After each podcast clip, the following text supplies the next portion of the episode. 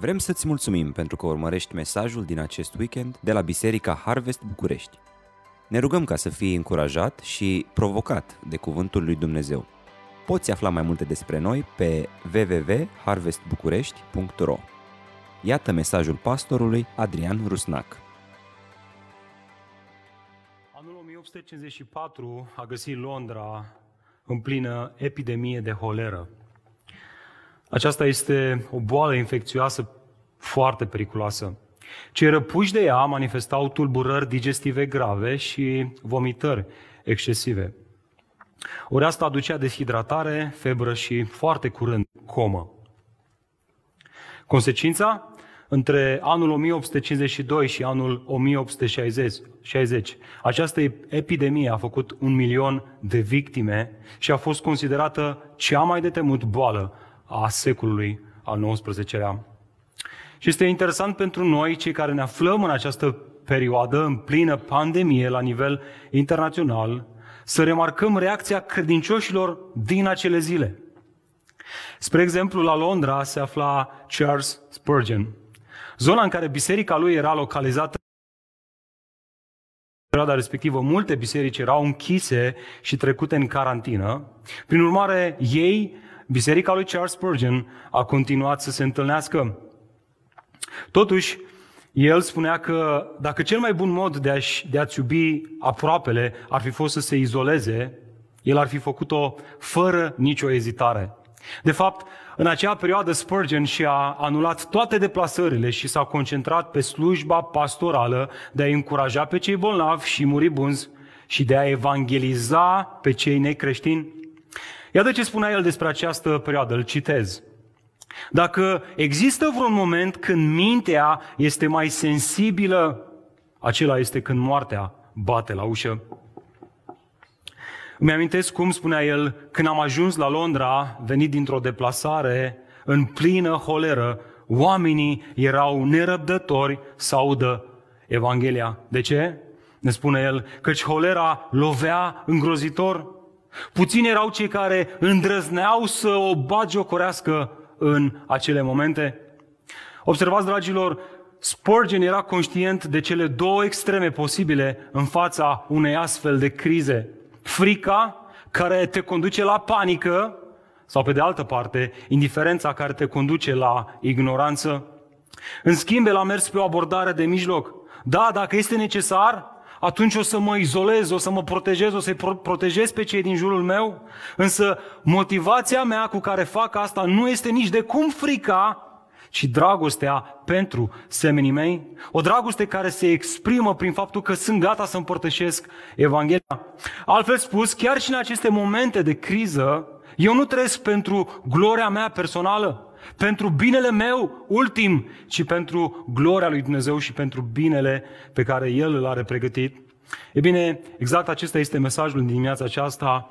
Da, în oraș, dar în oraș trăind pentru gloria lui Dumnezeu. Sună destul de bine, nu? O expresie pe care am auzit-o probabil de sute de ori, mii de ori. Dar ce înseamnă să trăiești pentru gloria lui Dumnezeu până la urmă? Cum știi să distingi între voia proprie și voia lui Dumnezeu. Mai ales într-o situație în care ne aflăm noi în zilele acestea. Într-o situație în care tot ce ni se spune este izolează-te, protejează-te, ferește-te, ai grijă, stai departe. Oare cum am putea zilele acestea în care pandemia uh, parcă ia tot mai multă amploare, chiar și în țara noastră, în perioada asta în care multe vieți sunt pierdute, sunt uh, decedate, cum am putea să distingem între voia mea și tendința asta de a ne gândi la noi, la, la apropiații noștri și voia lui Dumnezeu? Vedeți, adesea vedem, crești, vedem creștinismul prin întâi religiei, un set de reguli pe care credinciosul caută cu strictețe să le bifeze.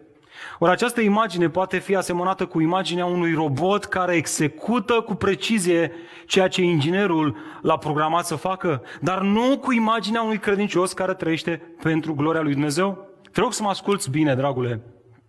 Fiecare credincios este o ființă liberă. Ba mai mult, ascultă-mă, mă asculți? Nu doar că este liberă, este liberă să facă absolut tot ce vrea. În perioada asta a pandemiei, tu ești liber să faci absolut tot ce vrei. Charles Spurgeon, în acele circunstanțe, era liber să slujească sau să nu slujească. Să se izoleze sau să nu se izoleze. Și totuși, ales să fie aproape de cei care aveau nevoie să audă Evanghelia. Oare ce? Ne-a spus-o atât de clar, deoarece Evanghelia l-a motivat să o facă. Ori asta mă conduce să afirm ideea centrală a acestui mesaj și dacă ții notițe și sper că o faci, sper că ai Biblia în mână, Cuvântul lui Dumnezeu, pe care o am și eu aici, și sper că ai un carnețel lângă, un pix, chiar dacă n-am primit notițele de predică, o poți face.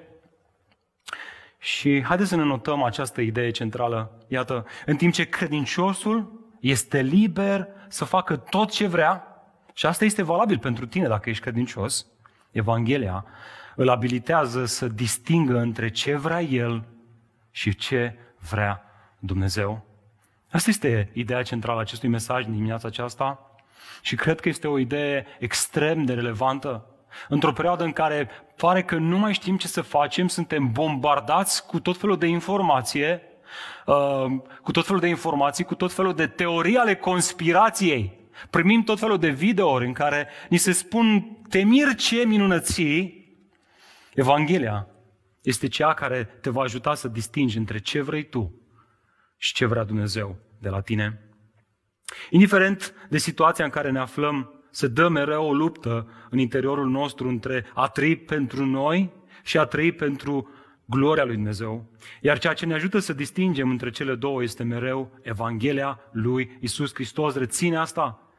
Singurul lucru care ne ajută să distingem între voia noastră și voia lui Dumnezeu este Evanghelia lui Isus Hristos.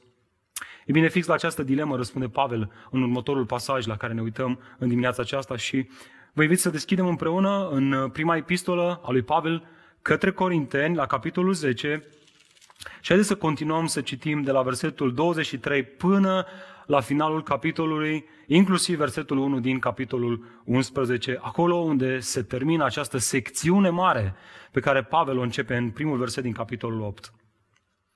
Ascultați ce spune Apostolul Pavel aici. Toate sunt îngăduite, dar nu toate sunt de folos. Toate sunt îngăduite, dar nu toate zidesc.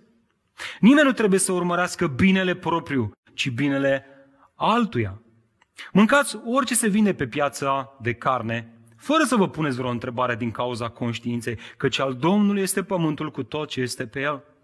Dacă un necredincios vă cheamă la masă și vreți să mergeți, mâncați orice vi se va da, fără să vă puneți vreo întrebare din cauza conștiinței.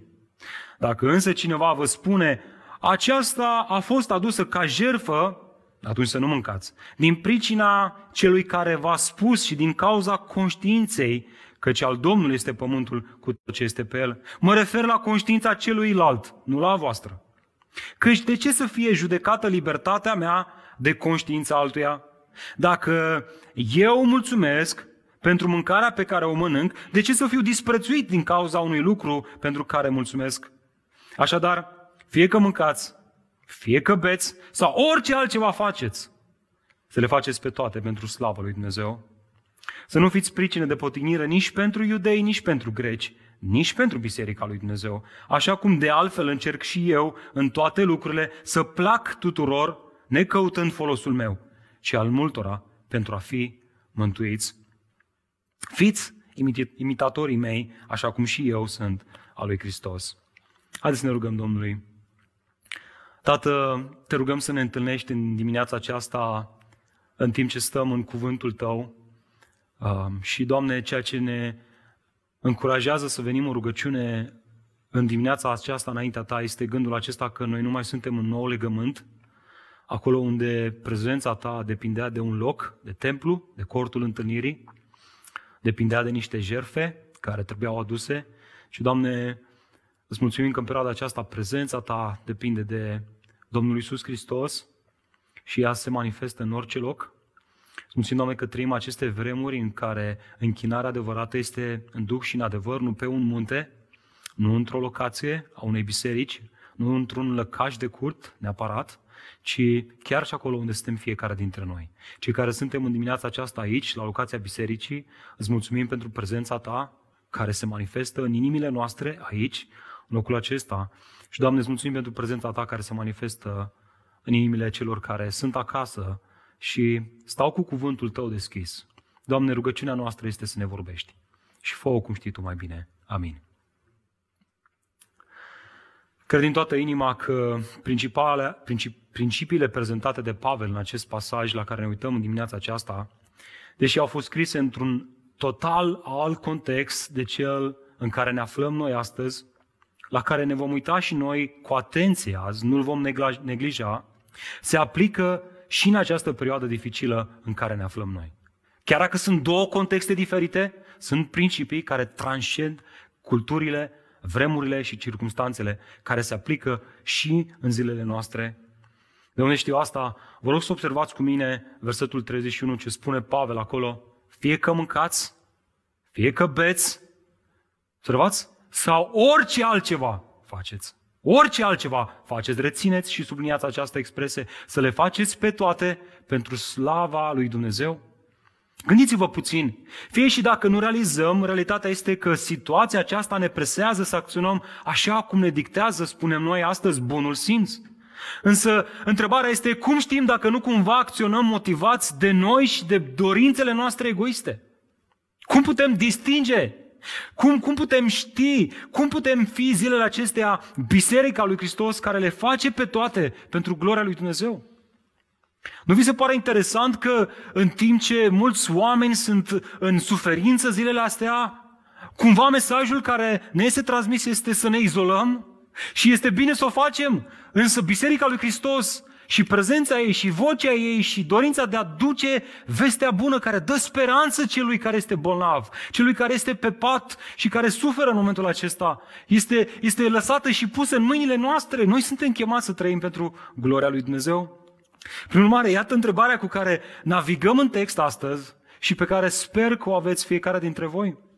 Ok, dar cum să trăiesc pentru gloria lui Dumnezeu? Vreau și eu să trăiesc pentru gloria lui Dumnezeu. Vreau și eu ca acel roll-up pe care îl avem la biserică. Noi suntem o biserică care avem ca și scop glorificarea lui Dumnezeu prin de, facerea de ucenici să mă să fie ceva ce mă reprezintă și pe mine. Cum să fac asta? E bine, trei lucruri, trei principii și apoi putem să închidem.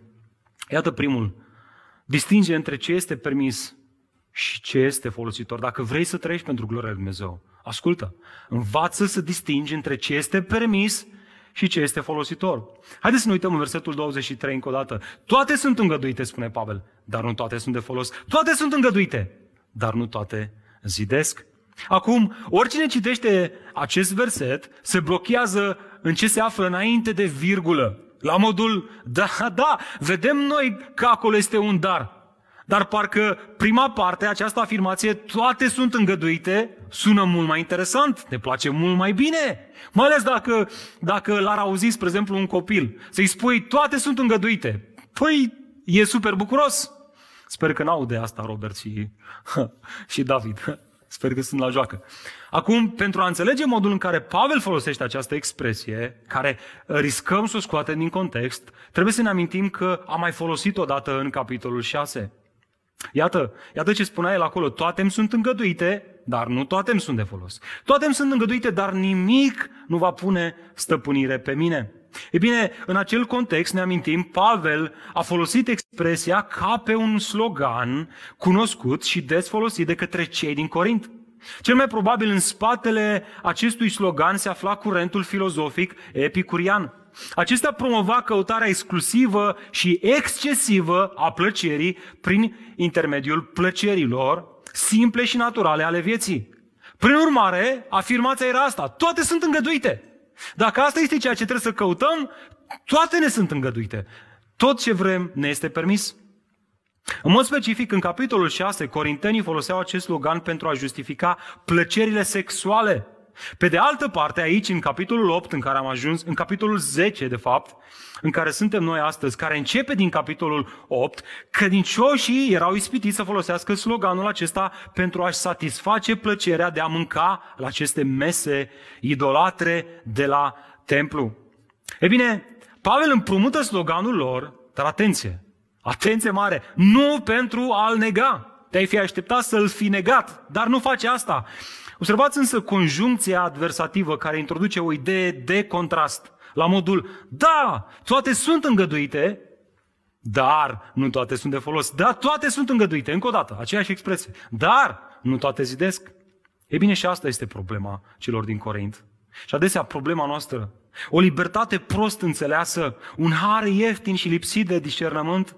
Da, evident că suntem liberi să facem tot ce vrem noi, dar semnul adevăratei libertăți este să ai puterea să spui nu la tot ce ar pune stăpânire pe tine, nu ar fi de folos și nu i-ar zidi pe cei din jur. Contrar epicureismului care spunea că liniștea sufletului vine din împlinirea poftelor, credinciosul înțelege că liniștea sufletului vine tocmai din răstignirea lor, prin credința în Evanghelia lui Hristos, prin cuvânt, prin Duhul Sfânt. Astfel, acesta primește adevărata libertate. Dacă până acum era robit de egoism și de plăcerile lui, Evanghelia îl face să fie altruist. Dacă până acum se gândea doar la ce era lui de folos și ce îl zidea pe el, cunoașterea lui Hristos îl face să se gândească la cei din jur. Și de așa cineva ar putea să spună, Pavel, nu ai vrea mai bine să ne dai o listă de reguli o listă de lucruri pe care ar trebui să le facem, o listă de lucruri care ne zidesc și care nu ne zidesc, o listă de uh, lucruri care ar fi de folos și o, și o listă de lucruri care n-ar fi de folos. Să observați că Pavel nu face asta.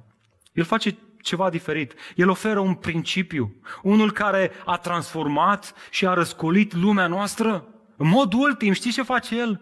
El oferă marea poruncă, dragostea, ca mijloc de discernământ. Și știți de unde știu asta? Uitați-vă cu mine versetul 24. Nimeni nu trebuie să urmărească binele propriu. Dar ce e Pavel? Ci binele altuia.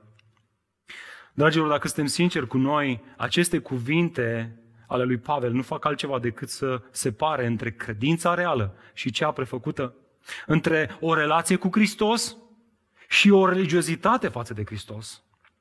Cel care este transformat de Hristos nu se mai gândește doar la nevoile proprii, ci motivat de dragoste, motivat de această poruncă a dragostei, în spiritul ei, eliberat fiind de poftele sale și dorințele sale, fie și legitime. Poate acum să se gândească la binele altora. Care este lecția pentru noi? Asta. Poți ști că trăiești pentru gloria lui Dumnezeu nu atunci când ești preocupat să explorezi tot ce îți este permis, ci atunci când îți limitezi drepturile pentru a face tot ce zidește și este folositor. Mă gândesc, spre exemplu, la faptul că zilele acestea toată lumea încearcă să-și folosească drepturile pentru a se proteja pe sine. Auzeam uh, zilele trecute de un notar care a refuzat să intre într-o unitate bancară ca să semneze un contract de vânzare-cumpărare. Iar astfel, directoarea băncii și cu o colegă au ieșit în stradă și au semnat contractul de vânzare-cumpărare pe capota mașinii. Efectiv. Dar ce ziceți de eroii necunoscuți ai acestor zile? Da, ni se pare legitim ce a făcut acest notar. Și spunem noi, mai a acționat în spiritul vremii. Dar ce ziceți de acei oameni, de acei, de acei angajați ai firmelor de salubritate care înfruntă curajos mormanele de gunoi din orașul nostru? Ziariștii afirmau zile trecute că fără ei, în trei zile, în trei zile, în doar trei zile, am avea și holeră, nu doar pandemie. Ce spuneți de doctorii care sunt dispuși să lucreze cu orele în spitale, acolo unde infecția și virusii sunt la ei acasă? Au și ei familii. Au și ei drepturi, nu? Au la fel de multe motive ca și noi ceilalți să se protejeze și totuși nu o fac. De ce? De ce nu o fac? Pentru că înțeleg miza, înțeleg cât de important este să fie acolo.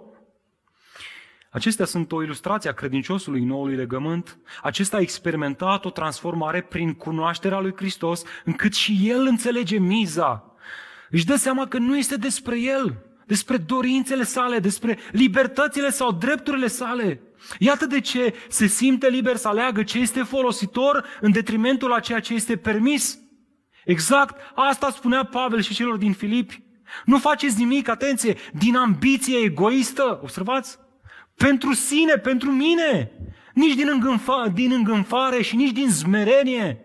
Contrastul celălalt. Și ce, faci, ce, ce să faceți? Considerați pe alții mai presus decât voi înșivă. Fiecare dintre voi ar trebui să fie preocupat nu doar de interesele lui. Și vedeți, Pavel este cât se poate de echilibrat. El zice, da măi, ocupă-te de interesele tale, dar nu doar de ale tale, ci și de ale altora. Dragilor, este important să ne izolăm zilele acestea și știm miza, știm de ce facem asta, să stăm acasă, știm de ce facem asta, să împiedicăm răspândirea acestei pandemii, dar cu ce motivație o facem? Sincer, gândește-te la asta. Care este motivația inimii tale?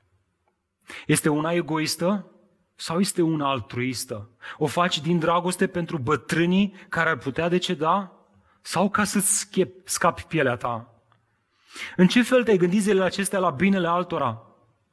Da, știu că te-ai gândit la tine, știu că eu m-am gândit la mine și la ce mai pot să fac eu, că mă, poate, poate te-ai gândit zilele astea, băi, mor de plictiseală, nu știu ce să mai fac, dați-mi niște idei. Și acum au apărut tot felul de articole, ce să faci, la ce filme să te mai uiți și cum să nu mai mor de plictiseală. Dar ascultă, aș vrea să te întreb, cât te-ai gândit la ce i-ar zidi pe alții zilele astea? Ce i-ar, ce i-ar zidi pe cei din casa ta cu care stai? Soția ta, copiii tăi, pe cei din grupul tău mic. Pentru că, vedeți, asta îi aduce glorie lui Dumnezeu atunci când începem să distingem între dorințele noastre egoiste și dorința dragostei de a se face disponibilă pentru alții. Frate, vrei să spui că ar trebui să ignorăm sugestiile autorităților? Categoric nu. A spus-o, a spus-o Gabi mai devreme atât de clar. Însă, haideți să realizăm că avem o oportunitate extraordinară ca să trăim pentru gloria lui Dumnezeu zilele acestea. Nu doar să folosim asta ca pe un slogan frumos, ci chiar să o punem în practică. Haideți să ne gândim cum am putea practic, noi, Biserica lui Hristos, să fim acolo pentru oameni, să, să-i zidim, să-i încurajăm. Ascultă, este una să scrii un mesaj celor din grupul tău mic în care să le spui că te rogi pentru ei să fie sănătoși. Și este alta să te gândești cine le face cumpărăturile. Cineva care poate nu are mașină și ar trebui să folosească transportul în comun? Oare să expun bătrânii din biserica noastră care merg la cumpărături? Oare cine ajuta? Cine îi va ajuta? Oare, oare noi am putea să-i ajutăm? Oare cum am putea să-i ajutăm? Și observați că Pavel nu se oprește aici, mai are și alte gânduri prin care învățăm cum să-L glorificăm pe Dumnezeu. Vreau să ne uităm un text în continuare, cum să trăiesc pentru gloria lui Dumnezeu, în al doilea rând distinge între regulă și atitudine. E bine, în pasajul precedent, cel la care ne-am uitat duminica trecută, Pavel a spus-o foarte clar.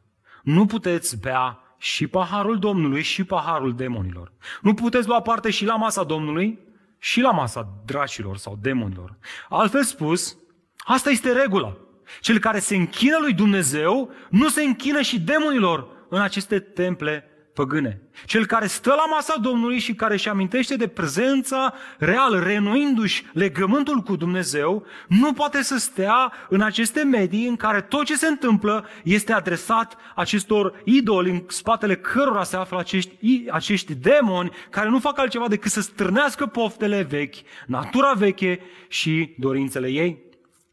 Ei, și aici unii se întrebau, Bine, bine, Pavel, putem înțelege asta. Mi se pare legitim. Însă ce facem cu carnea care se vinde pe piață și care vine de la templu? Pentru că vă amintiți, în perioada respectivă, o parte din carnea care era adusă ca și jerfă la templu, rămânea și era vândută pe, în piața de carne.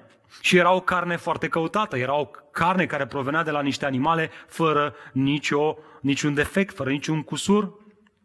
Evident, care a fost inițiată, care a fost inițial închinată idolor. Tocmai la asta răspunde Pavel în continuare. Iar răspunsul este destul de neașteptat. Iată, versetul 25. Mâncați orice se vinde pe piața de carne, fără să vă puneți vreo întrebare din cauza conștiinței. La modul, nu vă puneți întrebări cu privire la originea cărnii, ci cumpărați și consumați toată carnea pe care o găsiți pe piață. De ce? De ce, Pavel? Iată de ce versetul 26 ne răspunde tot el. Căci, căci al Domnului este pământul cu tot ce este pe el. În mod evident, Pavel justifică această acțiune prin argumentul creației. Tot ce a fost creat este oferit de Dumnezeu omului ca un dar bun. Câte vreme nu este consumat în contextul acestor acte de închinare adresate unor idoli falși care nici măcar nu există și este luat, ascultă, cu atitudine de mulțumire, este bun, spune Pavel. Nici nu trebuie să te îngrijorezi, este bun. Iar conștiința nu ar trebui să fie mustrată în niciun fel. Altfel spus, diferența o face atitudinea de mulțumire, nu regula. Nu regula face ca acea carne să fie bună, ci atitudinea cu care te apropii de acea carne. Ei, dar cineva ar fi putut spune acum, dar stai un pic, Pavel, am niște situații practice în minte în care tot nu știu cum să aplic acest principiu al mulțumirii. E bine, Pavel anticipează și asta și răspunde la aceste trei situații cu privire la mâncarea închinată idolor. Iată prima, situația de a mânca cu un necredincios. Uitați-vă cu mine versetul 27. Dacă un necredincios vă cheamă la masă și vreți să mergeți, mâncați orice vi se, vi se va da, fără să vă puneți vreo întrebare din cauza conștiinței. Observați că de data asta invitația nu este la templu, ci la un credincios acasă. De unde știi asta, frate? Că nu o spune clar Pavel. Păi din simplu fapt că există posibilitatea întrebării. Dacă a fost sau nu jerfită carnea respectivă idolor. Dacă acel ospăț la care necredinciosul te cheamă ar fi fost ținut la templu, întrebarea ar fi fost una derizorie, adică chiar ridicolă. Și aici trebuie să ne oprim un pic ca să sesizăm ceva. Este evident faptul că în vremea lor aceste invitații la, mas, la mese, la, la necredincioși acasă erau obișnuite. Și adesea, la, fel, la fel este și în zilele noastre. Poate doar că nu ne mai invită atât de mult la ea acasă, ci undeva în oraș. Cu toate că în perioada asta mai greu să inviți pe cineva în oraș și de fapt aproape imposibil, așa că îl inviți la tine acasă. Observați, vă rog, că răspunsul de a merge sau nu la aceste mese este lăsat la atitudinea credinciosului. Observați ce spune Pavel acolo. Dacă vreți să mergeți. Un lucru este cert.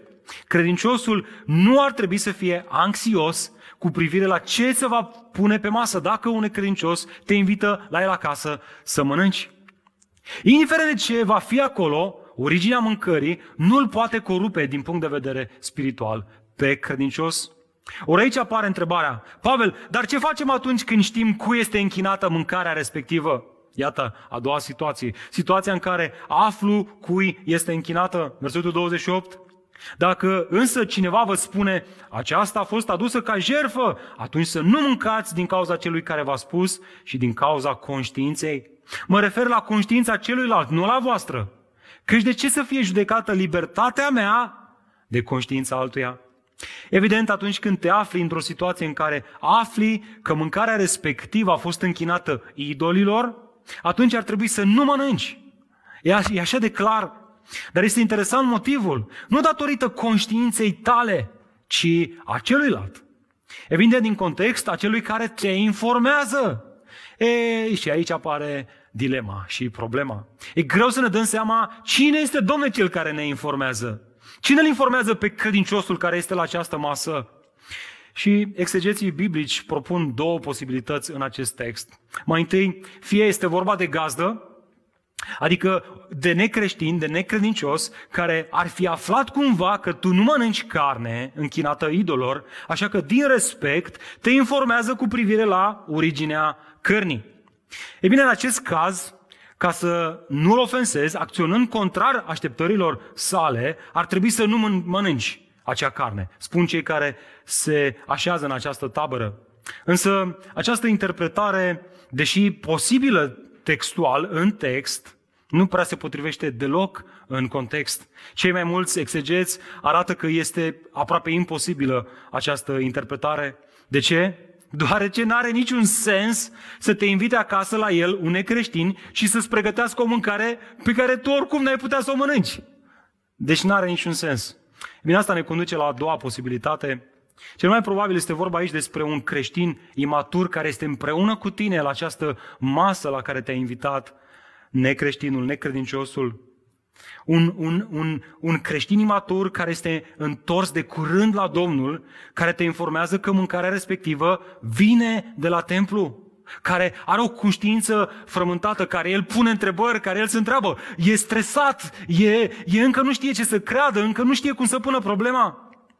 În acest caz, a spus-o clar Pavel în capitolul 8, la final, că ca să nu le rănim, pentru a nu le răni conștiința, nu ar trebui să mâncăm. Conștiința cui? Acelui care ne informează. Cine? Credinciosul imatur. În acest sens, nu vrei ca libertatea ta să fie judecată de conștiința lui slabă. Observați? Exact asta este nota de interpretare pe care o dă și Pavel. Dar observați că practica în sine nu este greșită. Trebuie să spunem asta. Cu toate că eu temporar mă opresc să consum această carne ca să nu rănesc pe fratele meu care încă este tulburat cu privire la există idoli sau nu există idoli, care a ieșit tocmai din acest context idolatru și păgân și politeist, mă opresc nu consum. Dacă vrei, în zilele noastre, e ca și cum ai sta cu un creștin care toată viața lui uh, uh, a fost frământat cu alcoolul și a fost un alcoolic și uh, i-a fost greu să se lase de asta. S-a întors la Domnul, s-a lăsat prin Harul lui Dumnezeu de asta și ești invitat cu el împreună la o masă. Cel mai bine pentru tine, cel mai înțelept ar fi să nu consumi alcool, de dragul lui, de dragul fratelui tău, ca să nu îi pui conștiința la încercare Așadar, este o chestiune temporară până când și acest credincios ajunge să înțeleagă această a treia situație. Care? Situația în care ei parte cu mulțumire. Versetul 30. Iată ce spune Pavel. Dacă eu mulțumesc pentru mâncarea pe care o mănânc, de ce să fiu disprețuit din cauza unui lucru pentru care mulțumesc? Observați că Pavel nu vorbește aici despre o regulă, ci despre o atitudine. Altfel spus, câte vreme te uiți la, la acea carne, la acea mâncare cu atitudine de mulțumire, spunând aceasta este bună, deoarece este creată de Dumnezeu pentru nevoile mele și o iau cu atitudine de mulțumire, fac un lucru bun, faci un lucru bun și nimeni nu ar trebui să te disprețuiască. De data asta îi spune Pavel lui Timotei cu privire la unii care efectiv ajunseseră până într-acolo încât să aducă acest principiu la nivel de regulă și o dăduseră în legalism. Iată ce spunea el. Ei, aceștia, în 1 uh, Timotei, ei interzic căsătoria și se abțin de la mâncărurile pe care le-a creat Dumnezeu pentru a fi primite cu mulțumire de către cei ce cred și cunosc adevărul. Și acum ascultă. Căci orice făptură creată de Dumnezeu este bună și nimic nu trebuie respins dacă este luat cu mulțumire. Pentru că este sfințit prin cuvântul lui Dumnezeu și prin rugăciune. rugăciune.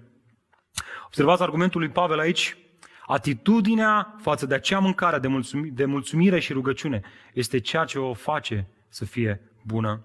Notează lecția aceasta pentru noi. Ceea ce face diferența atunci când vine vorba de cel glorifică pe Dumnezeu nu este strictețea cu care bifăm o listă de reguli, ci atitudinea de mulțumire față de tot ce primim de la El. Haideți să ne gândim pentru o clipă la fiul risipitor și la fratele lui mai mare. Unul a păstrat cu strictețe regulile tatălui, celălalt le-a încălcat pe toate. În timp ce vorbim o grămadă despre fiul risipitor, ratăm în textul acela, în parabola aceea, să observăm că textul are în lumina reflectoarelor într-o egală măsură și pe fiul cel mai mare. Cu, în timp ce ne uităm la fiul risipitor și poate că îl blamăm, poate că uneori ne, ne uităm la el cu empatie, uităm să privim că în acel text, în egală măsură, există fiul cel mai mare pe care Hristos îl pune în scenă cu un motiv anume. Cel care a rămas acasă, împlinind, ascultă, toate regulile tatălui. Acesta era atât de strict, strict și atât de devotat tatălui său încât a putut să-i spună Știți ce a spus? Eu, tată, îți slujesc de atâția ani și niciodată nu ți-am încălcat porunca. Și v-ați întrebat vreodată ce este în regulă la atitudinea lui? Am dat de un citat de-a lui Tim Keller, în probabil cea mai fascinantă carte a sa, The Prodigal God, numai titlul, dacă te gândești la el, Dumnezeul cel risipitor, asta ar fi o traducere acestui titlu, afirma următoarele care pune în scenă atât de frumos realitatea pe care Hristos o portretizează acolo. Dați-mi voie să-l citesc pe Tim Keller. Poți să îl eviți pe Iisus ca mântuitor prin respectarea tuturor regulilor, legilor morale. Și asta o spunea fix în contextul fiului risipitor. Dacă faci asta, atunci tu ai drepturi. Dumnezeu ți este dator să-ți răspundă la rugăciuni, să-ți oferă o viață mai bună și un bilet către cer atunci când vei muri. Da? Asta a fost atitudinea fiului mai mare. Tată, păi mine nu mi-ai dat niciun ied să mă bucur cu ai mei prieteni. Și acum, păi eu meritam, ăsta nu merita. Eu sunt bun, el nu este bun. Și continuă Timothy Keller să spune, tu nu ai nevoie, un astfel de om, tu nu ai nevoie de un mântuitor care să te ierte prin harul său oferit într-un mod gratuit, pentru că tu ești propriul salvator. Tu te vezi pe sine ca fiind propriul mântuitor. Să ce spune Keller aici, fratele mai mare nu putea să fie mulțumitor față de tatăl său pentru că avea impresia că tot ce are îi se cuvenea că le dobândise prin eforturile sale proprii de a-l sluji pe tatăl său de a respecta regulile. În schimb, fratele mai mic, după ce a risipit totul, îi se părea că nu îi se mai cuvine nimic. El ar fi fost mulțumitor și cu mâncarea pe care o primeau porcii. Se mulțumea și cu statutul de rob, de sclav în casa tatălui său. Care credeți voi că este atitudinea care îl onorează pe tatăl mai mult și mai mult? Evident, acea atitudine de smerenie, de zdrobire și mulțumire față de harul și mila Tatălui. Dragilor, versetele acestea nu ne încurajează să ignorăm regulile de etică și morală creștină. Unii s-au dus în extrema asta. De fapt, ele ne oferă o regulă clară. Dacă știi că prin berea pe care intenționezi să o bei, sau prin dansul pe care te pregătești să-l faci, să-l joci la o nuntă creștină, rănești pe aproapele tău, trebuie să te abții. Iar fi bine să te abții. Atenție, nu, nu ar trebui, ci trebuie să faci asta. Însă motivația nu este spiritul acelei reguli. Tu nu faci asta ca să câștigi favorul lui Dumnezeu. Tu nu faci asta ca să-i dovedești lui Dumnezeu credincioșia ta. Nu asta este spiritul ei, ci dragostea și mila Tatălui din ceruri care te determină să fii atent față de fratele tău, să nu rănești. Haideți să înclinăm balanța și în cealaltă parte, să fim echilibrați. Pe de altă parte, dacă, inspirat de Evanghelie, ai fost atent la cei din jurul tău și realizezi că poți face un lucru fără să-i rănești, spre slava și spre gloria lui Dumnezeu, atunci fă Frate, să bea o bere spre gloria lui Dumnezeu, ai spune, dacă nu bei spre gloria lui Dumnezeu, nu o bea. Mai bine. Stai departe de ea. Bucură-te de mâncarea pe care o mănânci, de momentele frumoase din viața ta. Bucură-te de ele atunci când cineva trece printr-o... Plângi cu cel ce plânge și bucură-te cu cel ce se bucură. De fapt, pilda fiului risipitor ne învață faptul că biserica ar trebui să fie o comunitate a noului legământ care sărbătorește harul, care se bucură și celebrează harul. Atenție, în ciuda faptului că unii ne vor acuza că muzica este prea tare, că batem prea tare din palme și că ne bucurăm, domne, prea mult cumva, nu știu de ce. În astfel de situații, noi n-ar trebui să căutăm să-i convingem pe acești oameni că, că ce facem noi este mai bine, sau că este bine, ci să le atragem atenția înspre motivul bucuriei noastre. Am fost pierduți, dar Dumnezeu ne-a găsit. Și asta ne face să-L sărbătorim pe Domnul nostru și să trăim. Ba mai mult, nu doar să ne, să ne ferim de ei, nu doar să-i, să-i uh, cumva să-i vorbim de rău, ci chiar să invităm la această bucurie împreună cu noi, așa cum tatăl a ieșit afară și s-a dus la fiul cel mai mare și a spus, hai în casă, Hai în casă, hai să te bucuri. Fratele tău a fost pierdut, dar a fost găsit. Vino împreună cu noi, hai să ne bucurăm de harul prin care Dumnezeu răscumpără vieți. Hai să ne exprimăm mulțumirea față de Dumnezeu. Haide să sărbătorim. La finalul zilei, nu uita că ceea ce te face să fii primit înaintea lui Dumnezeu nu este că ți-ai răstrâns tu drepturile și ai trăit într-un mod strict împlinind toate regulile. O astfel de atitudine te-ar face să fii fratele mai mare. Dacă nu o faci cu atitudine de mulțumire față de Evanghelia lui Hristos prin modul în care încerci să păstrezi niște reguli, tu practic încerci să fii o Evanghelie, să fii un mântuitor, un mântuitor al tău, să-ți câștigi favorul lui Dumnezeu. Așadar, ceea ce îl glorifică pe Dumnezeu este orice facem, ascultă, cu atitudine de mulțumire, motivați și inspirați de Evanghelia lui Hristos. Așa că, haidem zilele astea în care Am văzut și aseară cei care ați fost conectați la știri, ni se dau tot mai multe reguli a, și ni se dau tot mai multe reglementări. Haidem să, să le respectăm, dar haideți să le Cum să trăiesc pentru gloria lui Dumnezeu? Iată și ultimul lucru pe care îl vedem în acest text. Distinge între interese proprii și colective. Observați, vă rog, versetul 31. Așadar, fie că mâncați, fie că beți sau orice altceva faceți, să le faceți pe toate pentru slava lui Dumnezeu. Evident, expresia aceasta, fie că mâncați, fie că beți, se referă specific la dilema corintenilor cu privire la mâncarea închinată idolilor. Însă observați, vă rog, că principiul anunțat trece dincolo de contextul Corintului antic. De unde știu asta? Iată expresia imediat următoare. Sau orice altceva faceți, subliniază asta, orice altceva. Cu alte cuvinte, principiile enunțate aici sunt relevante și în alte activități recurente. Ei, și aici este problema. Că am auzit versetul acesta de mii de ori, sute de mii de ori poate. Ba că iar am printat benere, semne de carte și rolapuri cu aceste cuvinte, încât ne este greu să-l înțelegem în contextul lui. Până la urmă, Pavel, cum știm ce anume aduce gloria lui Dumnezeu? Știți cum știm? Ne uităm în Scriptură. Ne uităm în context, îl lăsăm pe Pavel să ne răspundă la întrebarea asta, versetul 32, imediat următor. Cum, Pavel, cum, cum putem să, să facem or, orice activitate în viața noastră de zi cu zi, în așa fel încât să-L glorim, pe, îl glorificăm pe Dumnezeu? Versetul 32. Să nu fiți pricină de potignire nici pentru iudei, nici pentru greci, nici pentru Biserica lui Dumnezeu.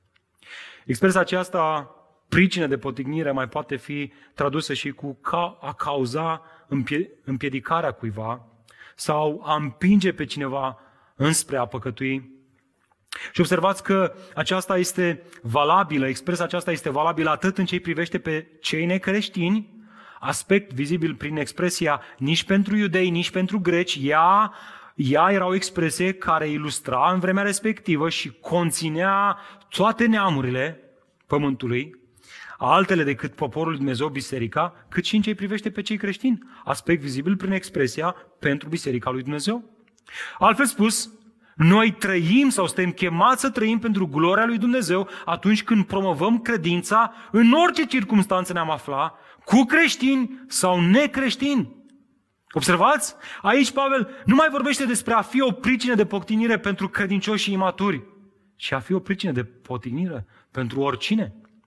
Dacă vreți, este un alt mod de a spune nu fi ipocrit, nu purta mască, deși zilele astea trebuie să purtăm mască. Fii la fel atât cu creștinii cât și cu necreștinii. Fii cine ești tu, fii o nouă creație în Hristos. Cum exact, Pavel? Cum arată o astfel de viață? Nu înțeleg cum. Versetul 33. Iată cum. Așa cum de altfel încerc și eu cum, Pavel? Cum încerci tu? În toate lucrurile. În care? Cum? Să plac tuturor. În toate lucrurile să plac tuturor. Cum cauți, Pavel, să fii pe placul tuturor? Ia uitați-vă cum. Necăutând folosul meu, ci al multora, pentru a fi mântuiți. Și cred că suntem într-o perioadă în care adesea s-a folosit expresia asta, frica de oameni și gândul că am putea să căutăm să să fim pe placul oamenilor ca fiind ceva păcătos și idolatru. Dar observați ce spune Pavel aici. E chiar bine să cauți folosul altora. În mod ultim, a trăi pentru gloria lui Dumnezeu presupune într-un mod inseparabil să trăiești pentru binele altora. Prin urmare, o viață trăită pentru gloria lui Dumnezeu nu este o viață abstractă, ci este ceva extrem de practic și personal chiar sau interpersonal. Ceva ce se remarcă în fiecare decizie pe care o luăm zilnic. Mai specific, în această abilitate de a distinge între interesele proprii și interesele celorlalți. Și ghiți, ghiți, ghici, cel onorează pe Dumnezeu? Evident, atunci când alegem folosul multora. Și acum fi atent la ceva. Pavel este specific aici. Când spune, eu caut să fiu pe placul tuturor, și asta este cheia. Cheia este mereu Evanghelia. El nu vorbește aici despre a ține anumite reguli care nici măcar nu sunt biblice. Să nu vin pantaloni la biserică, ca și fată. Pff, unii spun că e păcat să porți verghetă sau inel. Și așa mai departe. Au găsit ei regulile lor personale. El vorbește despre alte lucruri care contribuie la binele aproapelui, care te face să-i fii pe plac aproapelui. Știți care? Alea care au în vedere, observați cum încheie Pavel, pentru a fi mântuiți. Altfel spus, când acționez, acționez față de frații mei în așa fel încât mă întreb, contribuie trăirea mea, comportamentul meu, gestul meu, decizia mea la mântuirea aproapelui meu? Creștin fiind sau necreștin? Ori asta înseamnă să renunți la interesele proprii. În loc să fim preocupați de dorințele noastre, stresați chiar. Ce, ce să mai? În loc să fim egoiști, să căutăm mijloace prin care să predicăm Evanghelia. Chiar dacă asta înseamnă să ieșim din zona noastră de confort. E bine, cineva s-ar fi putut întreba acum, Pavel, dar ce te faci în situațiile acelea în care um,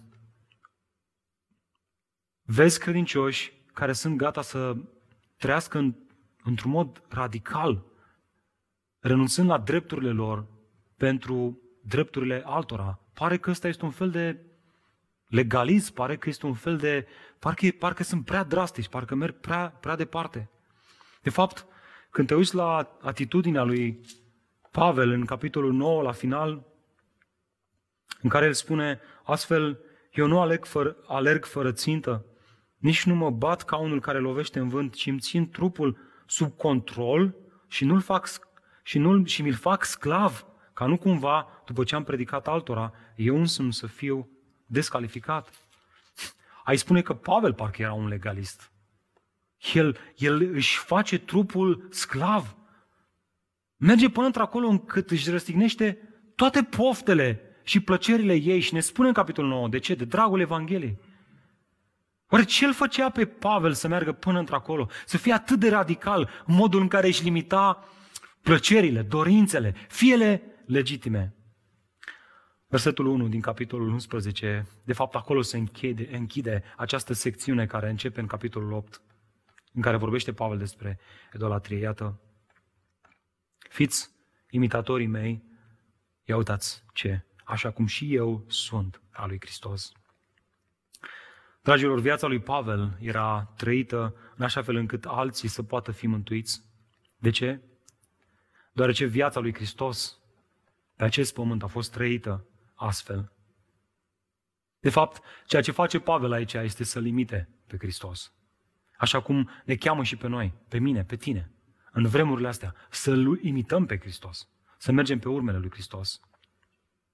Haideți să ne gândim un pic la asta. Ce a făcut Hristos?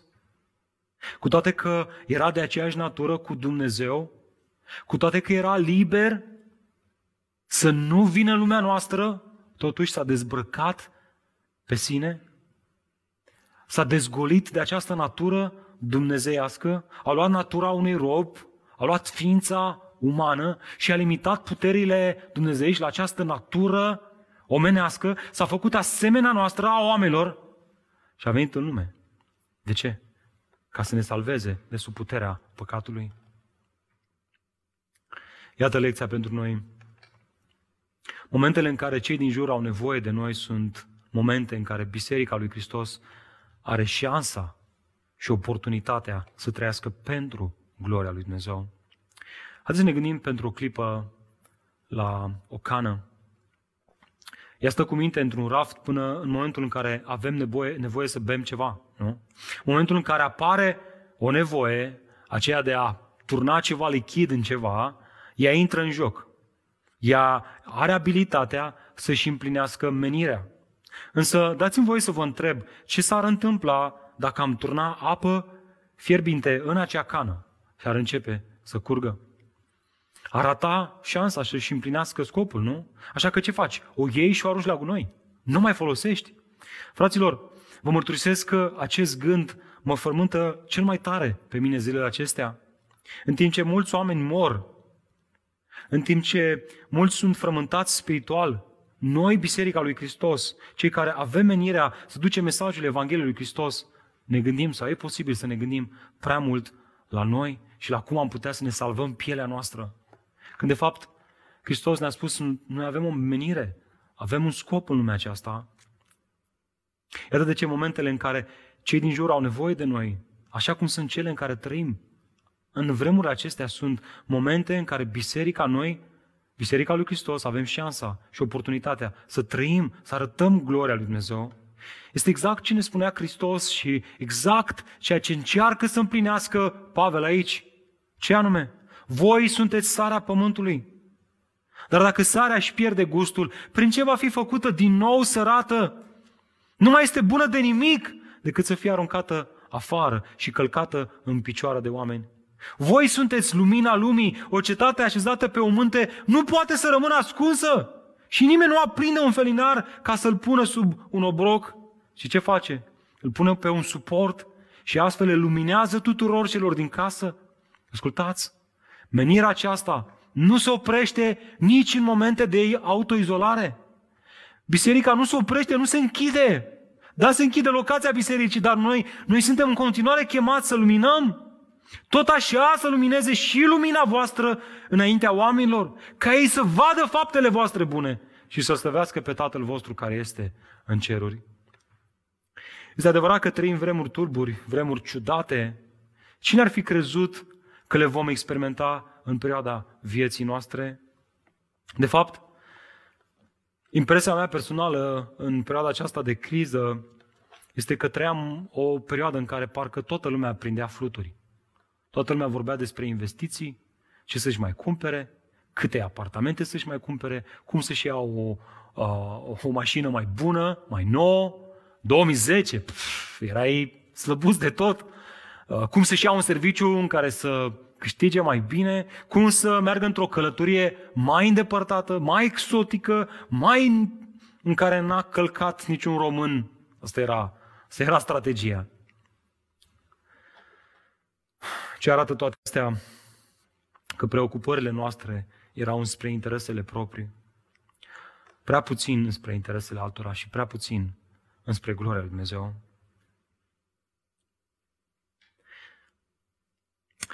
Iată de ce există posibilitatea în zilele acestea să mergem în extrema cealaltă, să experimentăm frică. În, în, înainte de toată pandemia aceasta, prinsesem fluturi și ne încredeam în conturile noastre bancare, în contractele noastre, în uh, planurile noastre, în următorii cinci ani de zile. Și acum, dintr-o dată, ne uităm la tot ce se întâmplă și începem să experimentăm frică. Începe să ne fie frică să ne gândim cum să facem ca să ne protejăm investițiile, casele, contul bancar, cariera, pielea. Toate astea în timp ce Dumnezeu ne spune, oprește-te, băi omule, și trăiește pentru gloria lui Dumnezeu. De fapt, zilele acestea am dat de un articol al lui Nathan Betts, parte din echipa lui Ravi Zacharias, intitulat Coronavirus, alergând, alegând dragostea într-o perioadă de frică. Iată provocarea pe care o lansează el în acest articol. De fapt, este o întrebare. Teama întreabă, cum aș putea să scap de aici, în timp ce dragostea întreabă, cum aș putea să fiu o lumină în această situație. Dragilor, ceea ce face diferența în perioada aceasta este um, o inimă care se gândește la Evanghelie. Ceea ce ne face să distingem între voia noastră și voia lui Dumnezeu nu este să ne gândim să ne salvăm pielea, ci să ne gândim la Hristos și la Evanghelia Harului Său. Iată de ce aș vrea în continuare să ne rugăm împreună și apoi să cântăm un cântec care tocmai asta celebrează, pacea lui Dumnezeu.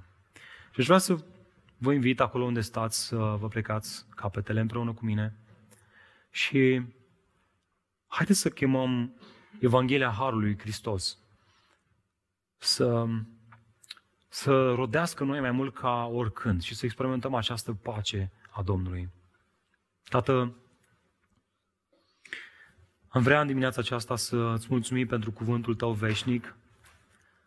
Iată, Doamne, din nou ai dovedit că cuvântul Tău rodește la timp și ne la timp. Suntem uh, uimiți de relevanța cuvântului tău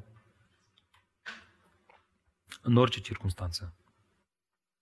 Am sunt atâția care au încercat să spună despre cuvântul tău că este învechit, că el nu se mai aplică în secolul 21, însă Noi știm, Doamne, că toată Scriptura este însuflată și de folos să ne învețe, să ne mustre, să ne încurajeze, să ne învețe tot ce trebuie să știm ca să trăim într-un mod desăvârșit și cu totul destoinic pentru gloria Ta. Și vreau, Doamne, să ne întoarcem astăzi cu o atitudine de mulțumire și să-ți mulțumim că Dumnezeiasca Ta putere ne-a dat tot ce avem nevoie ca să trăim o viață de evlavie în orice circunstanță. Doamne, ajută-ne să nu lăsăm ca frica să se instaleze în inimile noastre, nici măcar indiferența, ci am vrea, Doamne, ca jertfa lui Hristos și Evanghelia Harului Tău, gândul acesta că suntem mântuiți prin credință, că stăm drepți înaintea Ta, iertați de toate păcatele noastre, de toată vina noastră, având această conștiință care adesea ne amintea că suntem păcătoși, transformată și salvată din frica că suntem separați de tine din cauza păcatelor noastre, ci din contra, amintindu-ne că avem pacea Domnului.